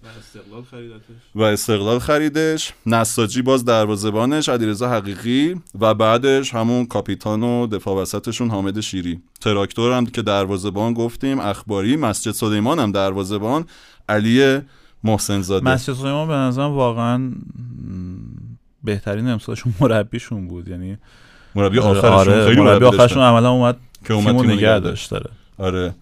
و چون پدیده هم خوب داشت میومد بالا مسجد سلیمان رو یکی باید نگه میداشت وگرنه پدیده بود که میموند. پدیده بهترین بازیکنش مصطفی بیژن بود. بیژن. مشتباس این؟ آره. تو باید می می‌بینی اول مجتبی بره ذهنت چرا مصطفی نه من روش کلیک کردم و رفتم اونجا مجتبا رو مصطفی خوندم. تا تهش رفتم اشتباه کردم. و فجر سپاسی هم که ایمان صادقی خیلی خوب بود امسال و رفت ملوان. ایمان صادقی همون دروازه‌بانی که اومد پرسپولیس و خیلی خوش شانس نبود تو پرسپولیس. از بیت سعید یادته چه گلی خورد پرسپولیس و استقلال خوزستان که آره، دو یک. باختن. دفع توپ کنه توپ بغل دقیقا. توی اون بازی معروف جام حذفی هم اخراج شد در حالی که بیچاره هندم نکرده بود اومد بیرون. سوشا مکانی محروم بود. این بنده خدا گلر دوم رفت تو بازی دقیقه 22 اخراج شد. به خاطر اینکه بیرون 18 توپ خورد به سینش ضربه کاوه رضایی تو بازی و زبان. دقیقا. و مرتضی قدیمی پور رفت توی دروازه وایسا. تنها بازی رسمی زندگیش فکر کنم البته برای پرسپولیس. و بازی تا دقیقه 120 رفت و همون بازی که رضا شکاری میگن از مدرسه اومد به پرسپولیس گل زد و رفت 16 17 سالش بود. بعد از ایمان صادقی بهترین بازیکن سپاسی احمد زنده روح بوده که از گلگهر رفت اونجا سربازی و الان داره برمیگرده. آره آره سربازیش تمام شد انگار برگشته گل و تیمای بزرگم میخواستنش. تموم شد اینو بگو که سیستم امتیازدهی چجوریه؟ یه نکته هم داره که خیلی امتیاز به هم نزدیکه. یعنی امتیازدهی توی یه جاهایی از دنیا اینجوری که ما پنج می‌بینیم شیش می‌بینیم تا هشت و نه. اینجا توی اشعار با هم اختلاف دارن معمولا. خب به روش امتیازدهی بستگی داره. مثلا شما تو هو اسکورد انقدر اختلاف نمی‌بینید. دوباره همین مدله. ممکنه مثلا شما مثلا تو کیکر برعکسه و اختلاف خیلی زیاده. ببینید بستگی به اون روش ریاضی کارتون داره دیگه. حالا من خیلی سریع بخوام یه توضیح بدم. نکنید وقتی داریم از ریاضی استفاده می‌کنیم واسه محاسبه عملکرد بازیکن‌ها چند تا فایده داره؟ فایده اولش اینه که احساسات داخلی نیست توش. همه فصل رو در نظر می‌گیره. فقط مثلا چند هفته اخیر که خیلی تو ذهن ما بولدر در نظر نمی‌گیره یا فقط اون بازی خیلی خیلی خیلی مهمه رو در نظر نمی‌گیره که هممون داریم میبینیمش. همه فصل رو داره نگاه می‌کنه. و در واقع تو تجمیع یعنی وقتی داده تجمیع میشه مثلا الان پایان فصل دیتا منطقی تر و بهتر و معمولا دقیق تریه تا اینکه نظر شخصیمون رو بخوایم اعمال بکنیم. ولی شاید تو تک بازی اینطور نباشه. شاید تو تک بازی اون خطاها خودش رو نشون بده که مثلا فرموله به هر حال وحی منزل که نیست. به هر حال یه فرمولی که داری سعی و خطا می‌کنی هی داری خطاشو کمتر می‌کنی هی هر سال تجربه می‌کنی و تو تک بازی ممکنه توش خطا باشه. ولی تو مثلا ممکنه شما بگی آقا نمره فلانی تو این بازی چرا اینقدر عجیب بود؟ آه. ولی در طول فصل معمولا نمره که از انباشت این داده ها حاصل میشه دقیق تر از نمره که نظر کارشناس آره. بعد یه سوالی پرسیدی اول اینو جواب بدم گفتی که مثلا چرا بهترین بازیکن لیگمون بهترین بازیکن امسال نشده. خب منطقی الان مهدی ترابی با کیفیت ترین بازیکن لیگمونه ولی بهترین بازیکن امسال نبوده. یعنی بهترین عملکرد و امسال ارائه نداده. ممکنه مثلا توی بازی خاصی یه بازیکنی که شاید کیفیتش در مجموع از مهدی ترابی پایینتره عملکرد بهتری ارائه بده اون بازی اون هتریک کنه. این که یه بازیکنی بهترین بازیکن امسال میشه به این معنی نیست که در مجموع با کیفیت ترین بازیکنی که داره تو این لیگ بازی می‌کنه. این باز data ی بیشتری می‌خواد. data چی ان data یی که از بازی استخراج میشن چی سه جور data داریم از بازیکن‌ها. به دو دستش میگن event data یعنی data ی حول توپن. خب عملکرد بازیکن حول توپن که یه بخشش میشن data تکنیکی. data تکنیکی میشه چی؟ میشه اینکه من پاس میدم به تو. یا من میام توپ ازت می‌گیرم. یا مثلا نبرد هوایی می‌کنیم یا هر چیزی. این که من بتونم سالم توپو به تو برسونم این میشه data تکنیکی. که ما در واقع اینو منتشرم می‌کنیم. چون خیلی data به نظرم اونقدری ارزش نداره که مثلا بخوایم حتما پنهونش کنیم. یعنی اون data رو به تنهایی نمیشه فروخت. یه data دیگه data تاکتیکیه. اینکه اوکی من می‌تونم پاس پاسو با دق... با مهارت به تو برسونم یا به آرمن برسونم. ولی اینکه انتخاب کنم تو به تو برسونم یا به آرمن برسونم این دیگه میشه بحث تاکتیک. تاکتیک میشه تصمیم گیری تو استفاده از مهارت. این data تاکتیکیه که ما این استخراج می‌کنیم به باشگاه میفروشیم و نمرمون از این در میاد. در اصل از data تکنیکی در نمیاد. هرچند ما تو اینفوگرافی که منتشر می‌کنیم عملکرد تکنیکی بازیکن منتشر می‌کنیم که آقا این بازیکن مثلا 70 درصد دقت پاس بود داشت. ولی ممکن آقا این بازیکن تمام پاسایی که داده تو عرض بوده. هیچ کدوم از پاساش خط شکنی نداشته یا مثلا تعویض منطقه درستی نبوده یا positioning درستی تو جریان بازی نداشته که بره تو دل مثلا تو دل پرس حریف توپ بگیره ببره جلو. اینو مس... مثلا در مورد رضاوند خیلی به اون نقد وارد می‌کردن می‌گفتن که آقا نمره رضاوند چرا اینقدر بالاه؟ چرا نمی‌دونم این همیشه مثلا یه نمره مثلا نزدیک به هفت یا بالای هفت می‌گیره. به خاطر همینه به خاطر اینکه رضاوند عملا کاری که تو زمین می‌کنه این شکلیه که کمک می‌کنه هم با positioning ش یعنی دریافت توپش هم با انتقال توپ رو به جلوش. اینقدر bold نیست عملکردش که یهو یه پاس بده تک به تکت کنه یا مثلا موقعیت بسازه. به چشم نمیاد. ولی خورد خورد داره خط به خط نیم خط نیم خط خط به خط داره بازی رو می‌بره جلو. عملا کار یه بلبرینگو می‌کنه تیم که به گرد روون سازی گردش توپ کمک می‌کنه. یه جور دیگه هم data داریم که data fitness ه. اونو فقط از بازیایی که خب مثلا با تیمایی که طرف قراردادمونن تو بازیاشون یه دوربینی می‌ذاریم. data دوندگیشون در میاد کیفیت دوندگیشون واسه مخاطب عام فوتبال چیزی که مهمه مثلا مسافت طی شده بازیکنه. ولی واسه متخصص فوتبال این مهم نیست. یه چیزی مهمه به اسم high intensity activities فعالیت شدت بالا و کلا اون چه که زیر, زیر مجموعه در واقع نوع data طبقه بندی میشه. فعالیت شدت بالا چیه؟ ناکن مثلا تو حتی اگه بخوای پنالتی هم بزنی جز اینکه ریوالدو باشی که بدون دورخیز بزنی. سوکراتس هم بدون دورخیز زد بیچاره کرد ما رو در جام 86 خب اصلا کلا یعنی حتی ساده ترین موقعیت بازی هم تو لازم قبلش یه شتابی بگیری سرعتت از یه حدی فراتر بره. عمده اتفاقای مهم فوتبال بررسی شده. توی سرعت بالای 20 کیلومتر بر ساعت میفته یعنی شیفت کردن سویچ کردن انتقال تو موقعیت قرار گرفتن من تو من کردن همش در واقع یه بخشی از یه یعنی داره تو سرعت بالا اتفاق میفته واسه همین واسه مربیا و اینها مهمتر از اینکه کی چند کیلومتر دویده اینه که چه در واقع با چه کیفیتی دویده چقدر فعالیت شدت بالا داشته. اینا هم یه دسته از data ولی چون ما اینو از همه بازی نمی‌تونیم جمع آوری بکنیم تو نمره دهیمون اینو تاثیر نمیدیم. یعنی نهایتا کیفیت دوندگی بازیکن متاسفانه مستقیما توی نمره دهی موثر نیست. اون چه که مهمه data تکنیکی و data تاکتیکی data تکنیکی تاکتیکی هم چجوری بررسی می‌کنیم؟ یعنی که گفتین که آرمن گفت که آقا این بازیکن گل زده موثره اینجوری نیست. ما میایم بررسی می‌کنیم. میگیم تو پست مثلا fullback خب تو پست دفاع وسط. میایم دهک بندی می‌کنیم. میگه مثلا شما اگه مثلا گل بزنی مثلا یا یه موقعیت بسازی چند تا موقعیت بسازی یا xG x, xA که می‌سازی کیفیت موقعیتی که می‌سازی اینقدر باشه تو کجای یعنی این دهک؟ تو چند تو در واقع کجا این نمودار یعنی یه ضریبی بر اساس پستشون لحاظ می‌کنه آره آره. یعنی در واقع میایم توضیح نرمال این فاکتور رو تو این پست به دست میاریم. میگیم مثلا شما وقتی دفاع وسطی احتمال اینکه دوئلاتو ببری خیلی بیشتره تا اینکه مهاجم باشی. چون مهاجم شما یه دوئل هوایی ببری موقعیت می‌سازی. ولی دفاع وسط باید مثلا از چهار تا سه تاشو بزنه. خب؟ این در واقع میایم بررسی می‌کنیم می‌بینیم که تو بسته به پستت کجا قرار می‌گیری و تو در واقع چه دهکی قرار می‌گیری و از اون ترازه امتیاز می‌گیری. نمره معمولا از اونجا استخراج میشه و اینا نهایتا به همه اینا key event ها اضافه میشه. اینکه شما گل بزنی پاس گل بدی اینا بالاخره اضافه میشه دیگه. یعنی می‌دونی؟ چون واقعیت اینه اگه غرق بشی تو این data ها نهایتا نهایتا هدف فوتبال گل زدنه. هیچ چیزی از اون مهمتر نیست. اگه غرق بشی تو این data و اینا بخوان یه به صورت غیر عادی وزن خیلی خیلی بیشتری از گل پاس گل این عملکردهای کلیدی بازی به دست بدن یه جورایی عملا به نظرم نقض قرضه نهایتا مهمترین اتفاقی تو فوتبال میفته گل گل زدن آره.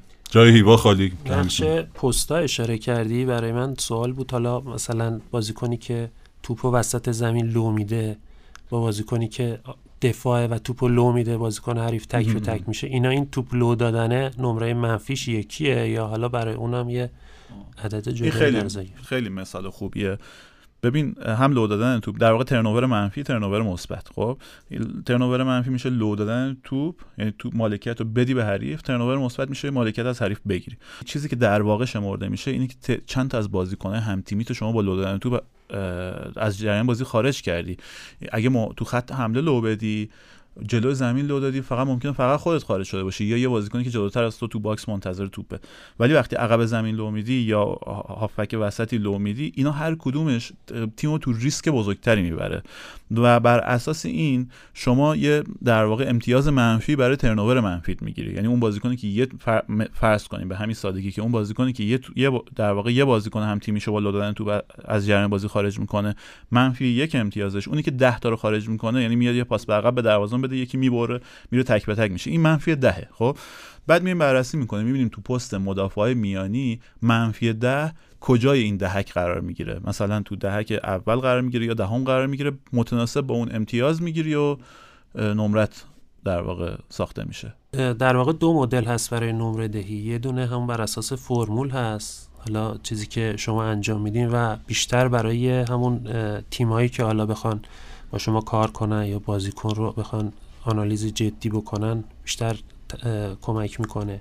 ولی حالا اون بحث نمره دهی شخصی وجه ژورنالیستی داره؟ حالا اون چون علاوه بر نمره که میدن یه متنی هم بر ممکنه برای بازیکن بنویسن. حالا اون وجه ژورنالیستی غالب تره این یکی یه مقدار فنی تره حالا بر اساس دیتا این است. این دوتا فکر می‌کنم یه جوری مکمل. همه و حالا بر اساس استفاده ای که ازشون میشه حالا به نظرم خیلی این بحث زیاد باز آره. چون این اولا نه اینجا پادکست متریکاست نه اینکه من به عنوان نماینده متریکا اومدم این وسط. صرفا چون خیلی ارجاع میدیم به آره. مدل نمره دهی من گفتم یه و سوال زیاد بود گفتم یه توضیح در این مورد بدم. نه خوب بود خیلی خوب بود در این حد. من خواستم بگم که می‌دونم خیلی ها اصلا سر در نمیارن از چیزی که داری میگی مثل من. خیلی ها براشون مهم نیست اما یه عده خیلی زیادی هن که از شماره یک تا الان گفتن اجازه بدید رضا فنی تر حرف بزنه یا به طور خاص این سوالو داشتن که امتیاز دهی ها چطوریه.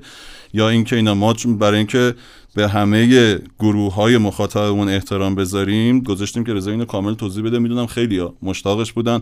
حتی منم صبر کردم وسط حرفش نپریدم. چند جا می‌خواستم پارازیت بندازم ننداختم بریم تو بخش پایانی درباره اینکه برآوردتون اینه که این فصل چه شکلی خواهد شد با این ترکیبای جدیدی که چیده شده. موافقی آرمن؟ آرمن بیشتر حرف بزن با همون. از فوتبالم نه از خودت بگو.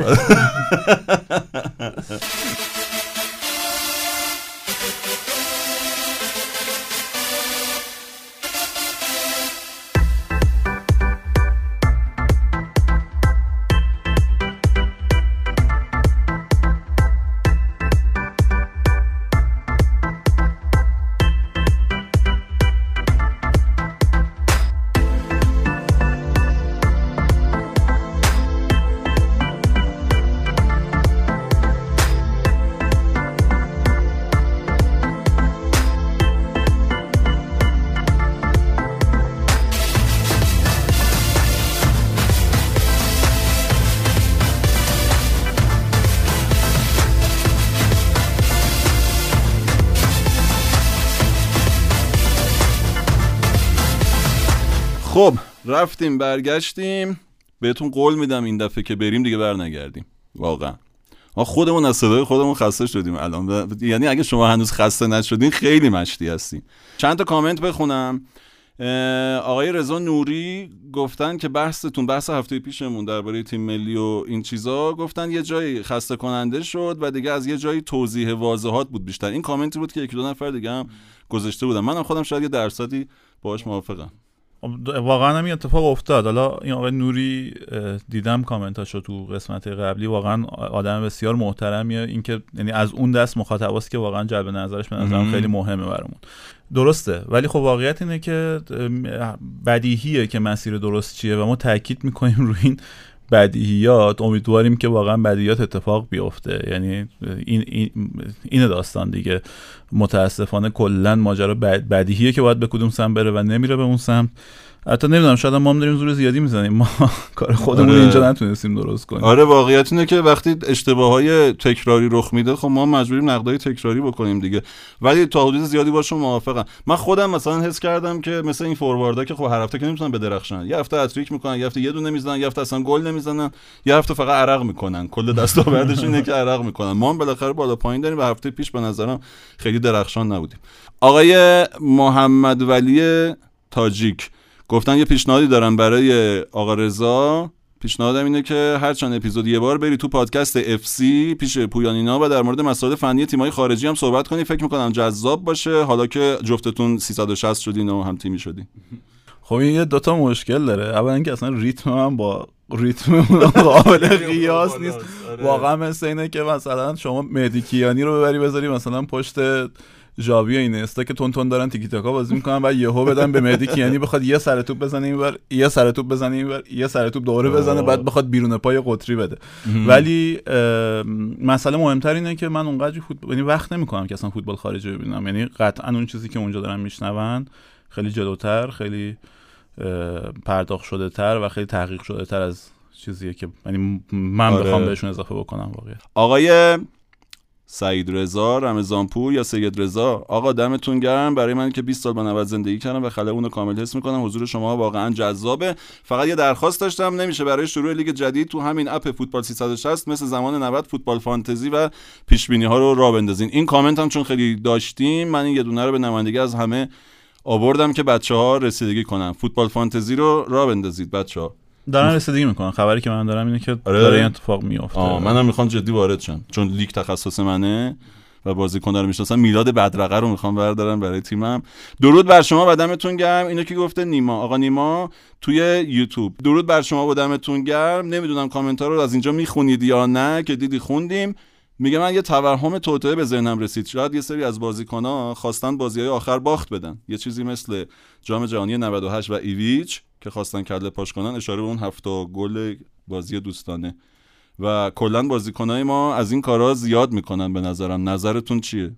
بذار آرمن بگه نظرش چیه. حالا شاید حین مافیا بازی کردن اون بخش توته رو پیاده کرده باشم ولی تو زمین فکر نکنم باشه. شبهای مافیا. چیزی بود که انتظار داشتیم روندی بود که حالا از تیم دیده بودیم قبلا و انتظار داشتیم به یه بازی سخت برسن این مشکلات خودشو نشون بده.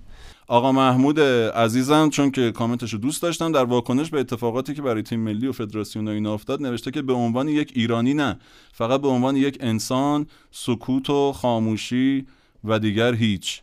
یعنی واقعا اگه آدم بخواد حرفای تکراری نزنه بزنه اون دوستمون مجبور سکوت کنه. پادکست سکوت هم که ما نمی‌تونیم داشته باشیم. خب و اما اونی که می‌خواستیم بگیم که لیگ آینده رو چطور می‌بینیم؟ من در یه خط بگم نفت آبادان سقوط می‌کنه. اون بالایی رو شما بگید یه خط دیگه این که احتمالاً ملوان متاسفانه. گزینه سقوط خیلی داره. بد میشه.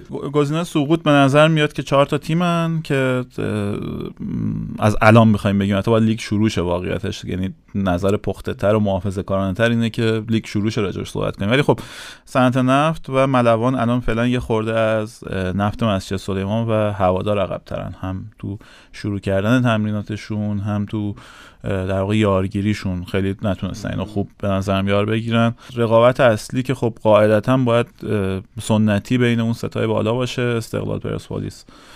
و سپاهان. فولاد با توجه یارگیریاش همونطور که گفته بودم اون سری به نظرم یه جایی بین دسته پایینتر و دست این دسته قرار می‌گیره. یعنی همونقدر که در واقع به گلگوهر مس و تراکتور نزدیکه که باند بعدی رو تشکیل میدن. فولاد الان به نظرم از این بانده داره جدا می‌کنه خودش رو اضافه شه به اون باند بالایی. هنوزم به نظرم باز به واسطه کیفیت نفرات و اینا هنوز تو اون لول نیست. ولی نزدیکه. یعنی شاید اون فاکتور غافلگیر کننده که خب البته همه توجهشون بهش جلب شده. شاید فولاد باشه تو این فصل. این گلگوهر جز اون بالایی هست یا پایینی نه گلگوهر جز پایینی است جز پایینی آره گلگوهر به نظرم اون باند پایینه. یعنی یه ذره هنوز از فولاد عقب‌تره. گلگوهر رو داریم تراکتور رو احتمالا داریم. اگه در واقع اون پروژه‌ای که برتیف تعریف کرده اونجا خوب پیش بره. و مثل رفسنجان داریم که به نظرم باز یه قدم کوچولو رو به جلو هم تو این سال به نظر میاد داره برمیداره. اون یه حالت خیلی قدم های مطمئن رو به جلو داره برمیداره و داره ادامه میده. لیگ به نظر جذاب تر از فصل گذشته است. اینکه فولاد تقویت شده داره میاد. گلگوهر رو مس قدم های تثبیت رو برداشتن. تراکتور خودش رو اضافه کرده به بالا. قطعا و آره. ولی چیزی که خیلی به نظرم یعنی تیتر فصل بعد واقعا این سه مربی خارجی بزرگن که اضافه شدن به فوتبال. حالا بحث بازیکنها رو داشتیم که بازیکنهای زیادی اضافه نشدن به فوتبال ایران. ولی خب امسال سه تا مربی جدید داریم. مربی خارجی فکر کنم اونا بتونن یه تحولی داشته باشن. مورایس قهرمانی های مهمی داره توی کره و عربستان. حالا اون قهرمانی درسته میگن تیم هایی بودن که شانس اول قهرمانی بودن و کار شاقی نکرده. ولی خب یه مربی استاندارد هست. یه رزومه خوبی داره و نسبت به حالا نوید کیا که ایده حالا رومانتیک یا سانتیمانتال داشت نسبت به فوتبال پخته تر فکر می‌کنم خیلی بهتر بتونه واسه پاهان نتیجه بگیره. بردیف برای یه کار پایه‌ای اومده به تراکتور و این باشگاه تغییر رویه داده از مدل جمع کردن ستاره ها رفته به سمت ساختن تیم. ولی به شرطی می‌تونه موفق بشه که زمان بدن بهش.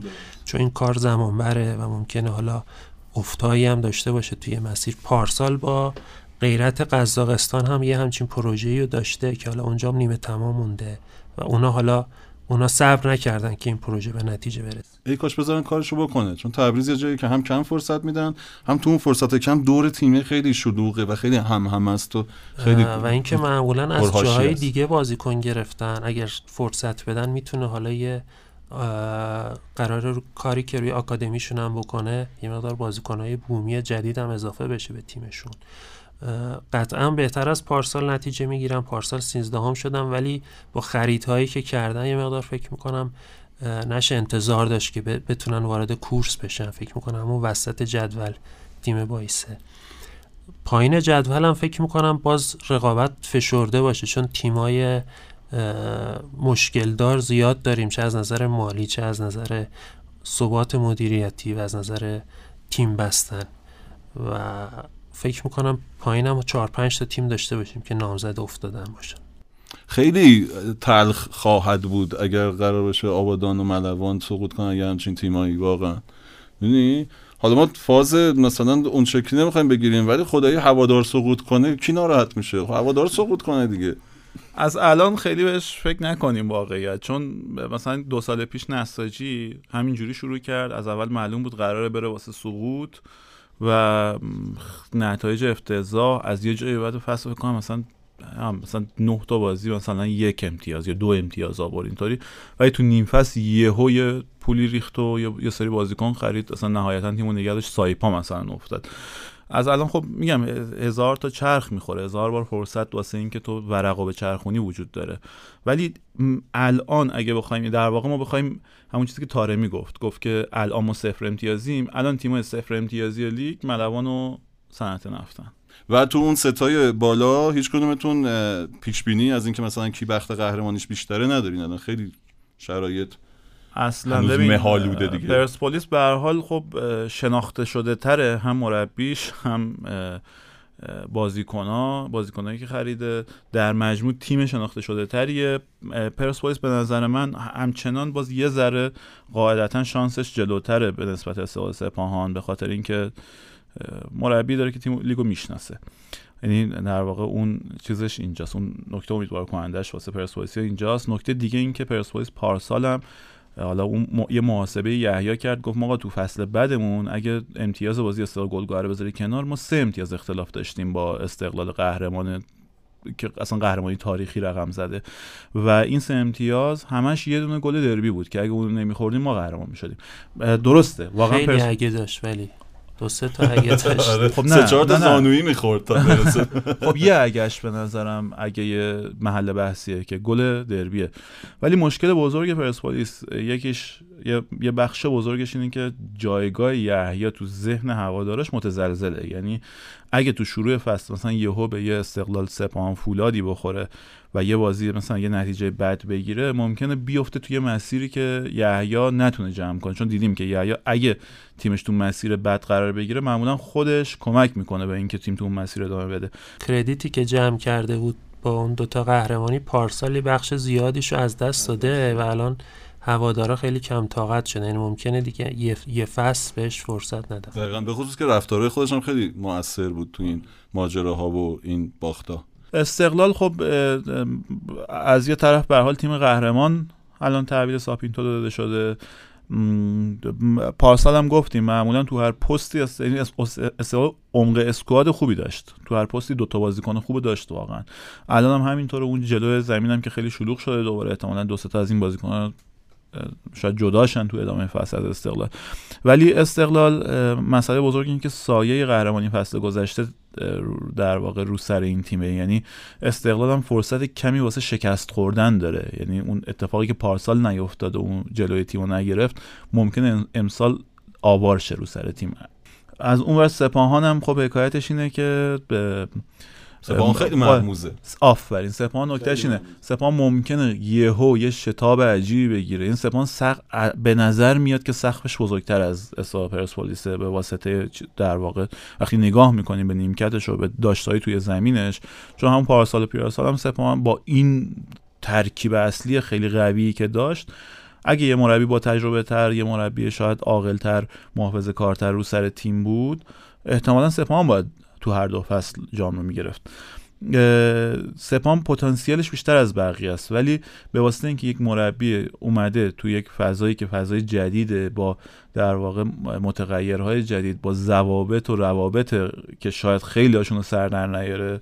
مورایس یه تو ریسک با... یعنی همونطور که پتانسیل بزرگتری داره ریسک بزرگتری مثلا استقلال پرسپولیس داره. ولی سپاهان خوبیش اینه که کلا هر مربی کار کنه خیلی داستانهای حاشیه‌ای نداره. یعنی مدیریت باشگاه طوریه که شما مربی فقط روی اون داستان چمنش تمرکز می‌کنه و اون حاشیه ها رو نداره. از این نظر خب به تیم خوبی رفته نتیجه بگیریم که بخت سپاهان الان یه وجب بیشتره نسبت به تیمای دیگه یا نگیریم؟ من نه. من اون یه نتیجه باید بگیریم دیگه اون. نیم میلیمتری که اختلافه در عد زبون اون بامزی بود چی بود اون؟ آره آره. خره بامزی.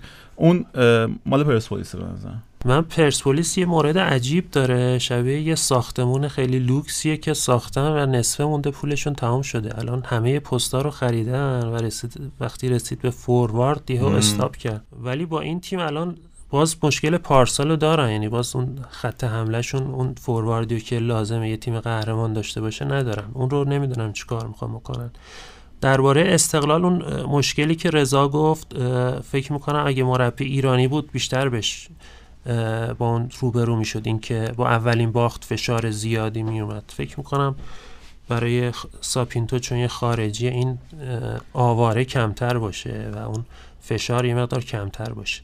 و استقلال هم حالا اون از نظر تعادل تیم اون مشکل پرسپولیس رو نداره. حالا باز باید یکی دو هفته ببینیم نقل و انتقالات چطور پیش میره و حالا شاید قبل از شروع فصل دقیقتر بشه قضاوت کرد. چون هنوز یه چاله هایی دارن. تیما که پر نکردن. اوکی. آقا مرسی. دمتون گرم. به نظرم ببندیم بریم. یکی دو نفر دیگه فکر کنم بیدار باشن. خواب از این یکی دو نفر خدافزی کنیم و بریم دیگه. همین الان که ما اینجا داشتیم حرف می‌زدیم جلسه بود اونجا توی فدراسیون و کمیته فنی و فلان و بهمان. ممکنه اتفاقاتی افتاده باشه که اصلا فکرش هم نمی کنیم هیچ کدام. بریم از اینجا بیرون ببینیم. چی میشه؟ خیلی خیلی ممنونیم که با ما بودین. زحمت این اپیزود دو ساعته افتاد برای موحد که چه شبی رو براش پیش بینی می‌کنم. و ممنونیم از اینکه کامنت های بیشمارتون و تعداد بازدیدا هم توی Castbox هم توی یوتیوب در حال رکورد شکنی هفته به هفته. ممنون که ما رو به همه نواقصمون میپذیرید. مرسی رضا. آرمن خیلی ممنون که اومدی. مرسی ساسان مرسی موحد مرسی مهداد مرسی نادر. خدا نگهدار.